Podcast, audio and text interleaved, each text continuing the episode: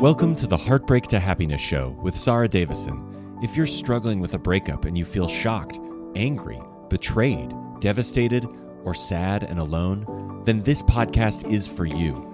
Best-selling author and award-winning host Sarah Davison shares how you too can get on with your life to heal, grow, and move from heartbreak to happiness. Here's your host, Sarah Davison. Welcome back to the show, and today my guest is Coach T Anthony. A self-described wine snob, Coach T Anthony is a dating consultant who is committed to getting results for his clients. He spent the last 15 years helping others get the dating life they have always wanted and deserve.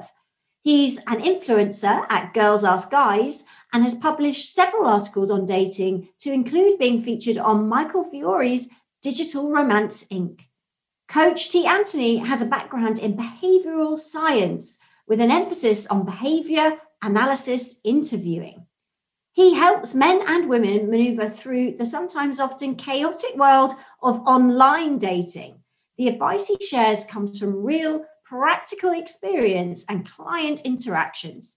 He takes the frustration out of online dating and gets his clients to the finish line. His motto is simple. Online dating isn't the thing. It's the thing that gets us to the thing. That thing is an awesome relationship. They say everyone has the dating life that they deserve. Coach T Anthony believes everyone deserves better, and he can help you change that relationship status from Netflix, Oreos, and sweatpants to I am taken. So I'm super excited to welcome Coach T Anthony to the show. Welcome. Thank you for joining me. Hey, I'm so happy to be here. It's been a long time coming. Yeah, I was super excited. So obviously you are the dating guy, and I know so many of my listeners right now are going through breakups at different stages, but I know a lot of them are going to be saying, I'm not ready to date yet. So when is a good time to start dating after your breakup? That's a very good question. And like you said, there are many people in different stages. So here's the way I kind of put it to my clients. If you've been in a long distance or a long committed relationship, or have been married for quite some time, I've read that it takes at least 2 years to get back to your single state of mind, because we're so used to being in that marriage, being in that cohesive unit, you know, with different roles and different needs, that once you are out of that, you're kind of like lost in a fog. Like, what do I do now? So, you know, it's very hard to date while you're still in that marriage mindset where, you went through that life and trials and tribulations day in and day out. So you really got to take some time to really get back to, hey, I'm single now. I'm good. I feel okay. And now I'm going to go out and date on purpose and not date because I'm lonely. Yeah, quite often I'll see that. In fact, I often see clients who come to me and their criteria for choosing a new partner is two things. First one is they have a pulse. And the second thing is they show them one tiny, tiny, tiny sign of affection. So what's your advice for choosing a partner to go on a date with? Well, you have to lay down your standards and then stick to the standards. I see so many people that come to me and say, oh yeah, I have standards. This is what I'm looking for, blah, blah, blah. But then they don't stick to it. So I always say anybody can go on a bad date. The most successful daters, though, are the ones that catch the red flags early, right? Mm-hmm. And then they let them go. The problem is so many people see something, a little glimmer of hope or something that they like, and then they allow them to stay too long. It's a never-ending cycle of then they come to me and say, why do I keep attracting these same people? And it's not. You're not attracting the same people. You're allowing them to stay in your life too long. So the earlier you can catch the red flag and move on to the next person that you have a standard for is the best thing that you can do. But the worst thing you can do is set standards and not follow them. Ah, well, that's good. So how do you go about working out what your standards are? Because I know coming out of long-term relationships, you can feel a little bit bewildered, not really knowing what your standards are, and quite often fall back on what you know from the past, which probably hasn't worked out so well for you at this stage. Right. So you really got to sit down and take a piece of paper and say, this is what I had and what I don't want. And now this is what I want, which I do want now. So it's kind of like you almost got to like dissect it a little bit. Here's the pros and cons of what happened, and here's what I like differently. And it takes some time, you know. A lot of people get pressured back in, just get back out there, you know, and it's like, that's probably the worst advice you can ever get. I mean, I'm sure they mean well, and they're just trying to look out for you. And they think that you getting involved with someone else is probably going to be the best thing for you, but more than likely it's not. So you definitely got to, one, be ready, and then just be particular on what didn't work the last time and what you're looking for this time. Because once you figure out what didn't work, pretty much your brain's going to start to go, okay, this is what I want now. And then you can list them.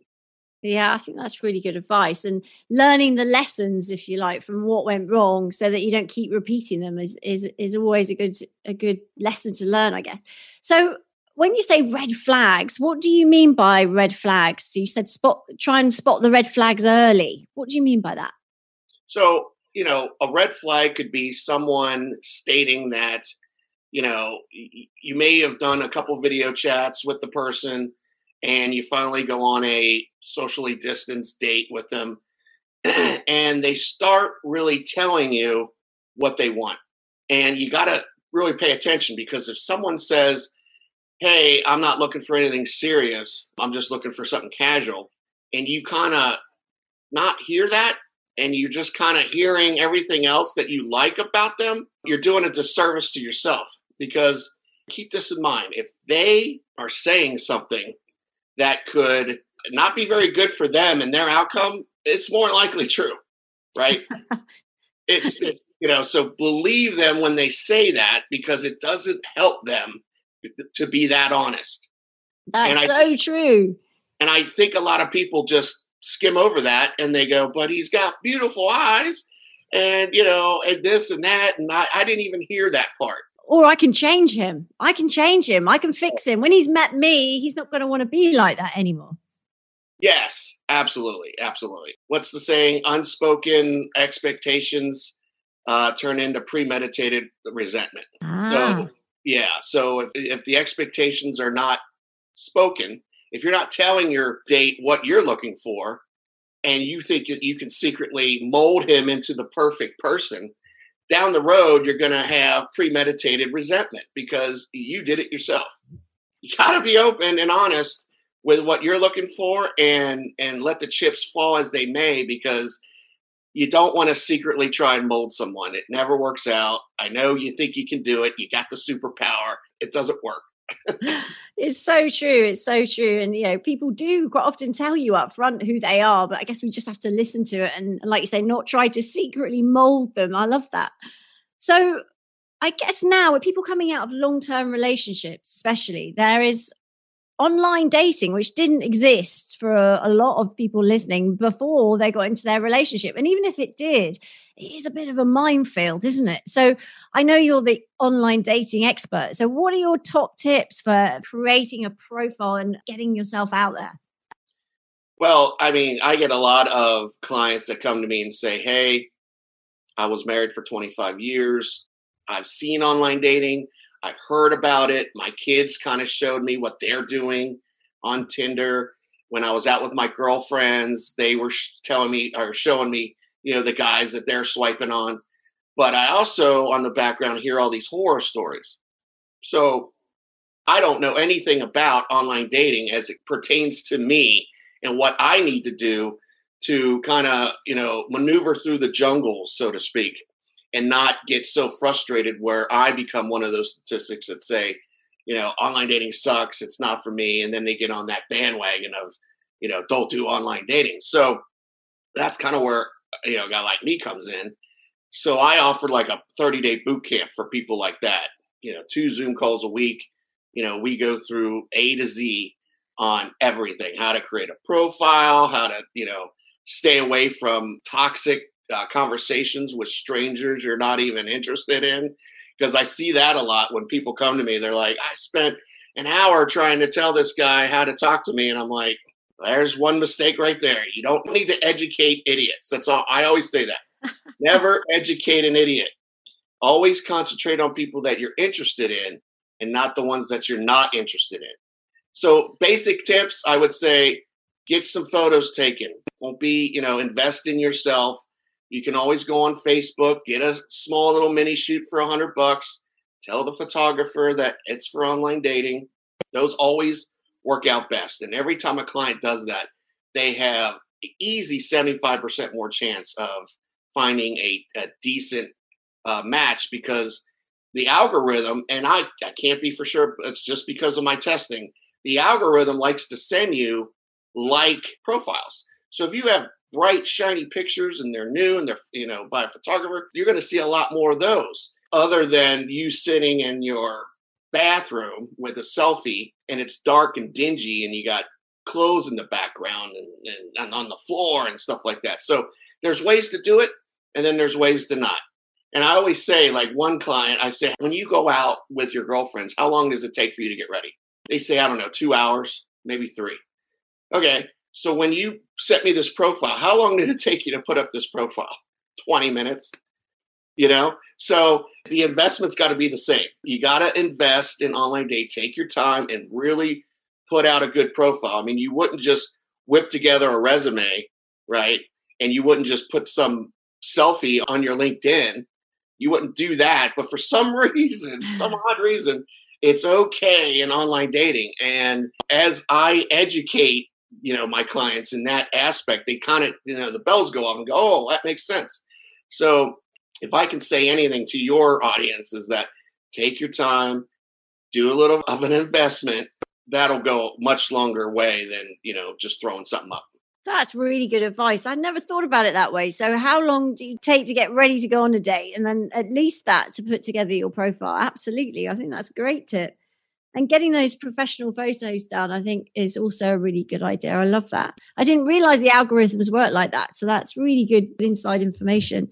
And then I know I have a question from listeners all the time saying, well, what do I say? That first line, especially there's lots of dating apps now where the woman has to make the first move if you match.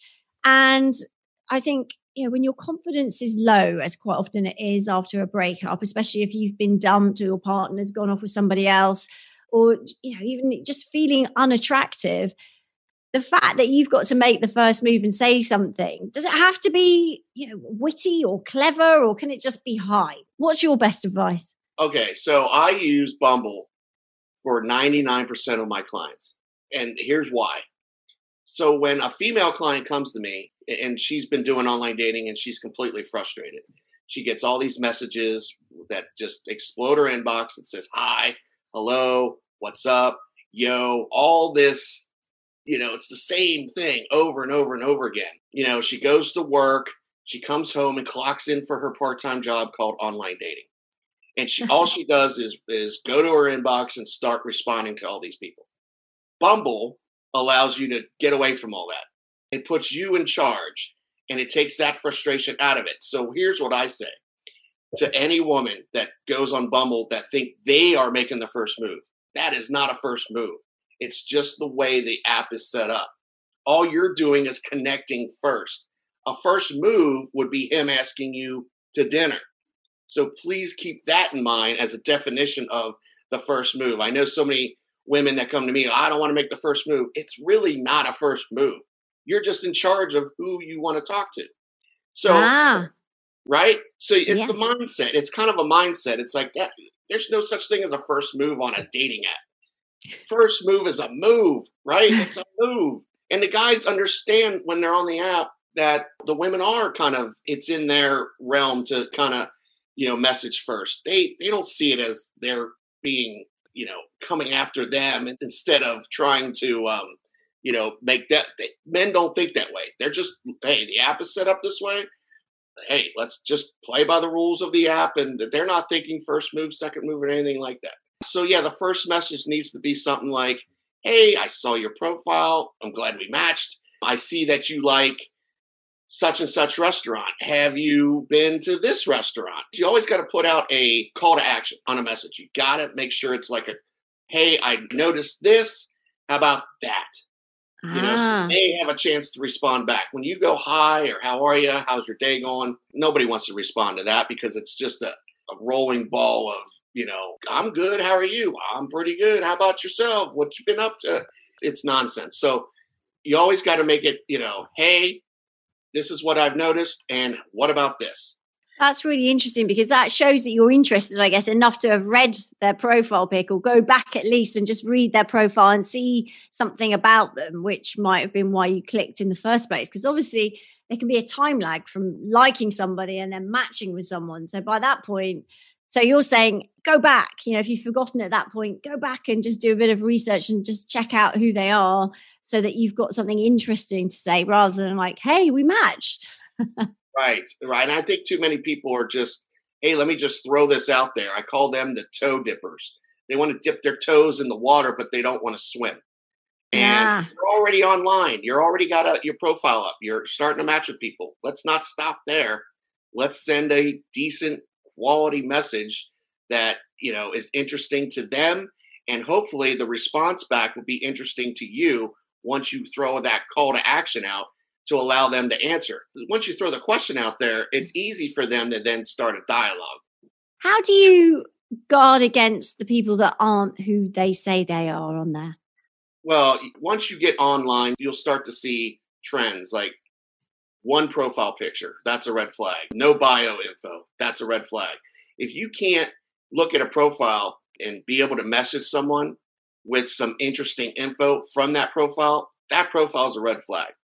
So I'd say most of the scammers and stuff like that are very limited with their profile information. And of course, always check the grammar and the spelling. Usually scammers from a different country, you'll see different types of grammar that's broken up. And, you know, they say they're in Atlanta, Georgia, and they're speaking as if they're from Afghanistan. So you got to really notice the grammar of according to, you know, where their, you know, geographical location is. That's one way to look at it. And you just kind of get a gut feeling, you know, some of these like really magazine quality photos, you can kind of tell if you're in, you know, London and they have a profile of nothing but pictures of them in like Miami, Florida, that it's kind of a disconnect, right? Yeah. You know, why am I seeing you in Miami on your profile, but you say you're in London? Yeah. Okay. Really good tips there, I think. Because I think a lot of people are nervous about that because they're, like you said before, they've heard the horror stories and it's just can put you off. And I find that a lot of clients are looking for any excuse not to do this because it's pushing them way out of their comfort zone. So I often hear, well, it's embarrassing, or what if so-and-so sees me, or what if someone at work catches on that I'm online? What do you say to that? Is there still an embarrassment factor to being online dating? I think that stigma was there at one point. The stigma was if you're online dating, you're a loser. If you're online dating, you must be desperate. If you're online dating, there's something wrong with you. That absolutely was there at one point, but not anymore. I mean, I think Bumble has 5 million users or something like that. I mean, wow. Yeah, there's so many people doing online dating that you may see a rumbling or two about online dating. Those are probably from the people that didn't really invest, didn't really do much of their homework to actually do it right. So now they're trying to get on the bandwagon and just make themselves feel better, right? Because it didn't succeed for them. And look, here's the thing I tell my clients when they come to me and they have more, you know, excuses and bad feelings. I say, look, a relationship is not easy to find. And I always say online dating isn't the thing. It's the thing that gets us to the thing. And if you use it like that as a tool, you'll be fine. And, you know, and also I always say, when you pray for rain, you got to deal with the mud. You have to. I love it. You got to be patient.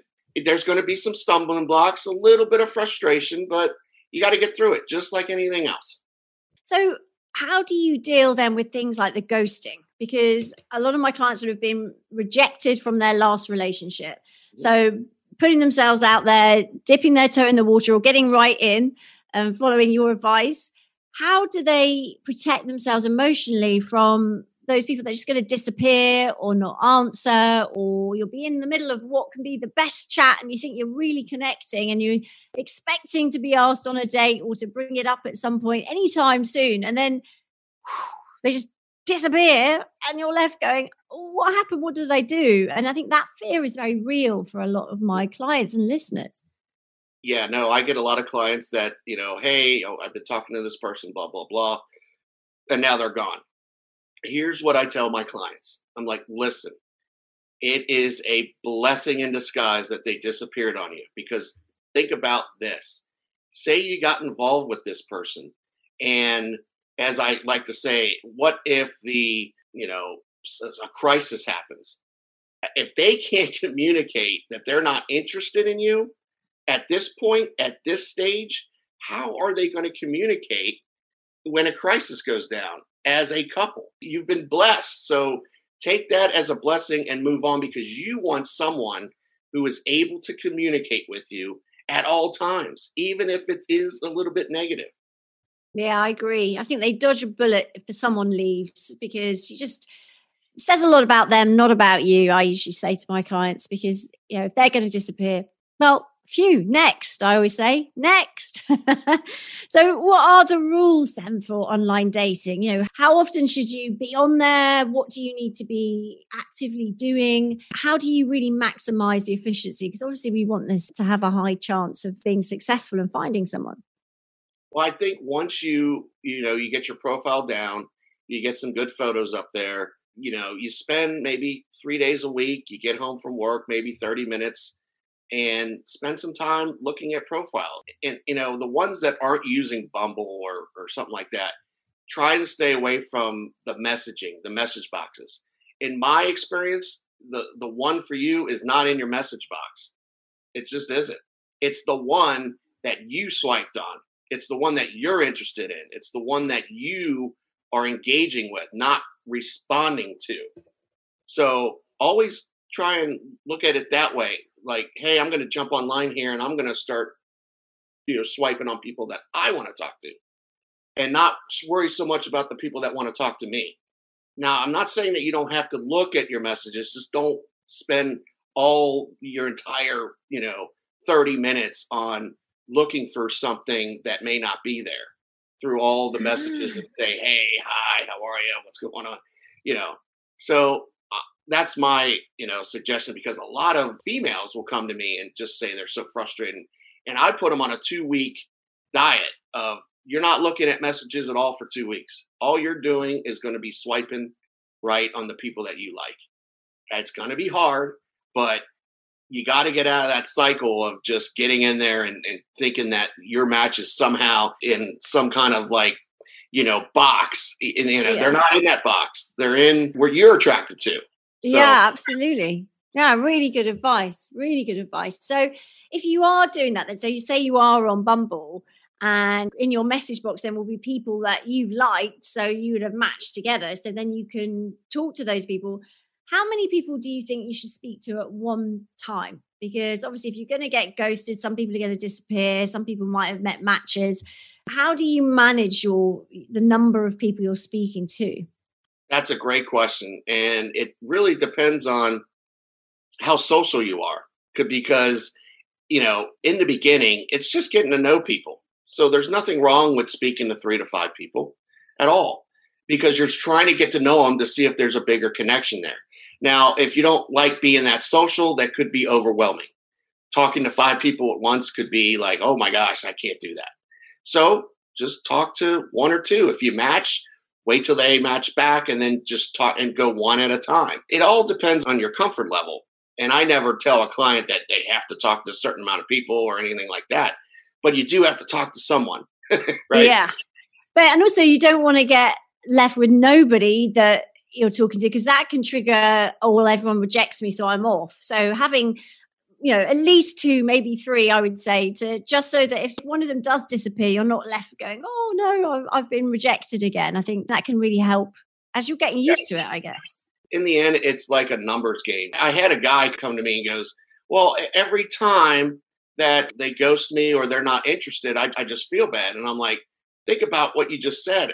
You can't be that arrogant to think that everybody on the planet is going to be interested in you. You just can't think like that, right? Yeah. That's just, you can't do that. So you have to understand that you are not always going to be someone's cup of tea, and that's okay. Yeah, absolutely. And not everyone's going to be yours. So it works both ways. So we can't get upset about it. Right. So another question for you. When you're on these dating apps, because it's texting and because all of us are sort of at home more at the moment because of the pandemic especially, we are relying very much on these apps for meeting people because we can't go to bars in the UK. In the UK, it's total lockdown. Yeah. And actually, the Prime Minister currently has made it illegal to have sex with someone you don't live in the same household with. Oh, my gosh. So, yeah. So dating has a whole new sort of twist. And a lot of it now is, well, obviously all of it is socially distanced and starting on these apps. But for a lot of my clients, they won't have flirted with anyone for a very long time. You know, they'll have been with one person, whether it was a year or whether it is 30 years or more.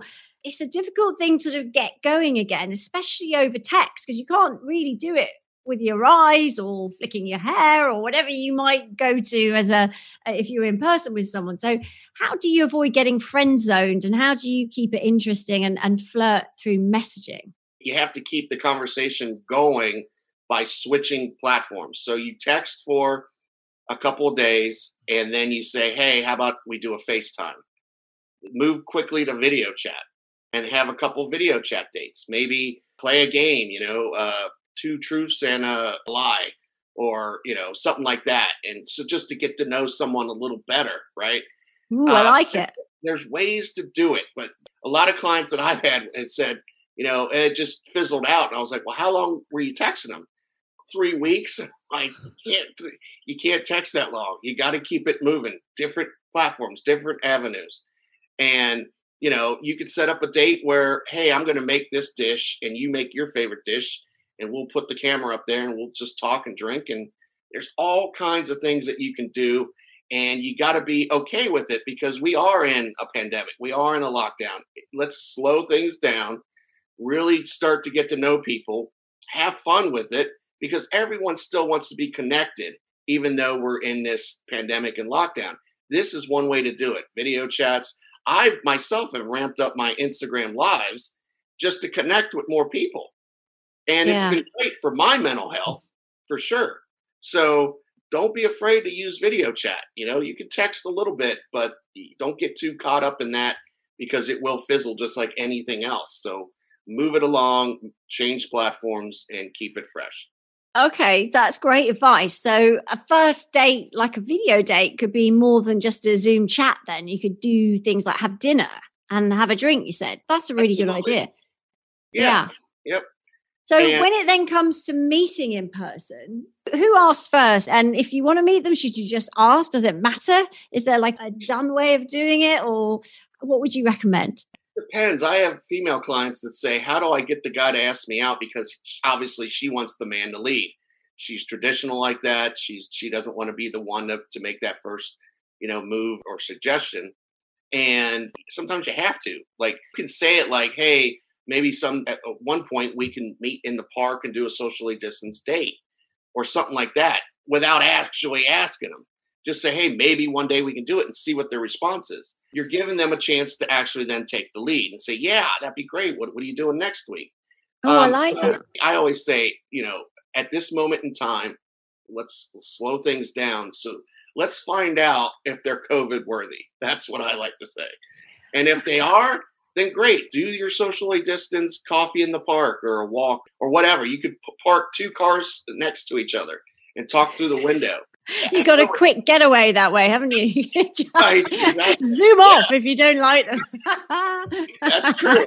That's it. Back it in instead of pulling in. That way you can speed off, right? But yeah, so those are just little examples. And some will say, well, that's just ridiculous. I'm just going to wait. Well, you can wait. That's fine. But we have to be creative in this time. And it's a little different, maybe awkward, but it can be done. And I've done it myself. And so have a lot of my clients. So It just depends on your level of where you want to be with connecting with people, right? Yeah. And if you're super nervous, you can do the parking lot one and leave the engine running. So you don't even have to panic. You can just hit the reverse or the accelerator, get out. I love it. I love it. There you go. For those of you listening who are very nervous about your first date, that could be a good option for you. Okay. So I know we're in COVID times at the moment, so physical contact is out, but just so we know, is it okay to kiss on a first date if we're not in a pandemic and it's not breaking the law or putting anyone at danger? And when should you wait to get intimate with your partner? Is there, third date, fifth date? Is there a date? I don't know. What do you say, Coach T? Look, this is all, gut intuition and feeling. If you're on a first date, it's going well. You guys are physically interacting with each other, high-fiving. Maybe she's pushing you. And you get that moment to actually go in for a kiss. One of two things are going to happen. You're going to get the lips or you're going to get the cheek. So just go for it, right?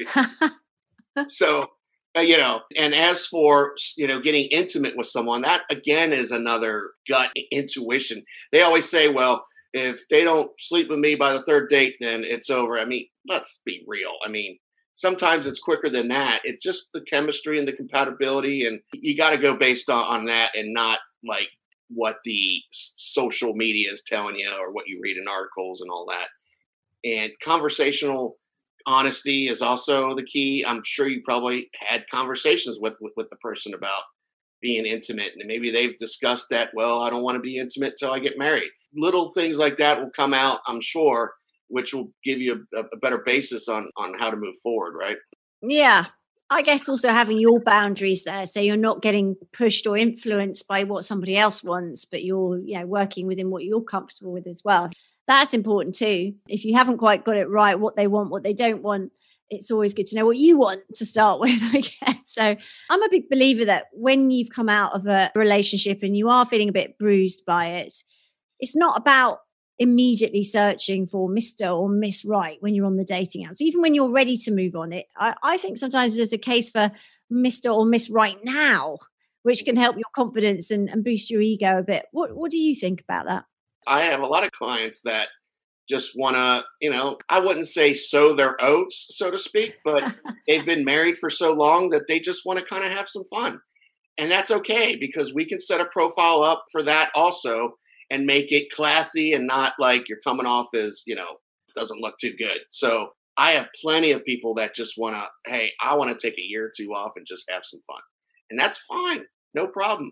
There are a lot of people out there that want the same thing. And yeah. I think the more honest you are on your profile, the better off you'll be. I think a lot of guys think that they have to say, I want to say I'm looking for a serious relationship, that I want a commitment and all that, just so that they can possibly get a casual situation. And I'm like, no, you got to do the opposite. Many women are going to be like, no, that's not what I want. But the few that are looking for that will respect you for the honesty and saying, this is what you want. So you have to really just lay it out there and go for it and not just try and play this dance that you think you have to say this to get that. But yeah, being honest, I think, is really key. And also being honest, as we spoke about earlier, that if someone's written in their profile they're looking for something casual, don't go in hoping you can change their mind on that. You might be able to, but don't base everything on that, right? Right. Absolutely. So I guess with dating online then, what are the chances, do you think, of it being successful? Yeah. Is there a high chance of you meeting someone there that you're going to walk off into their happily ever after with? What's your experience?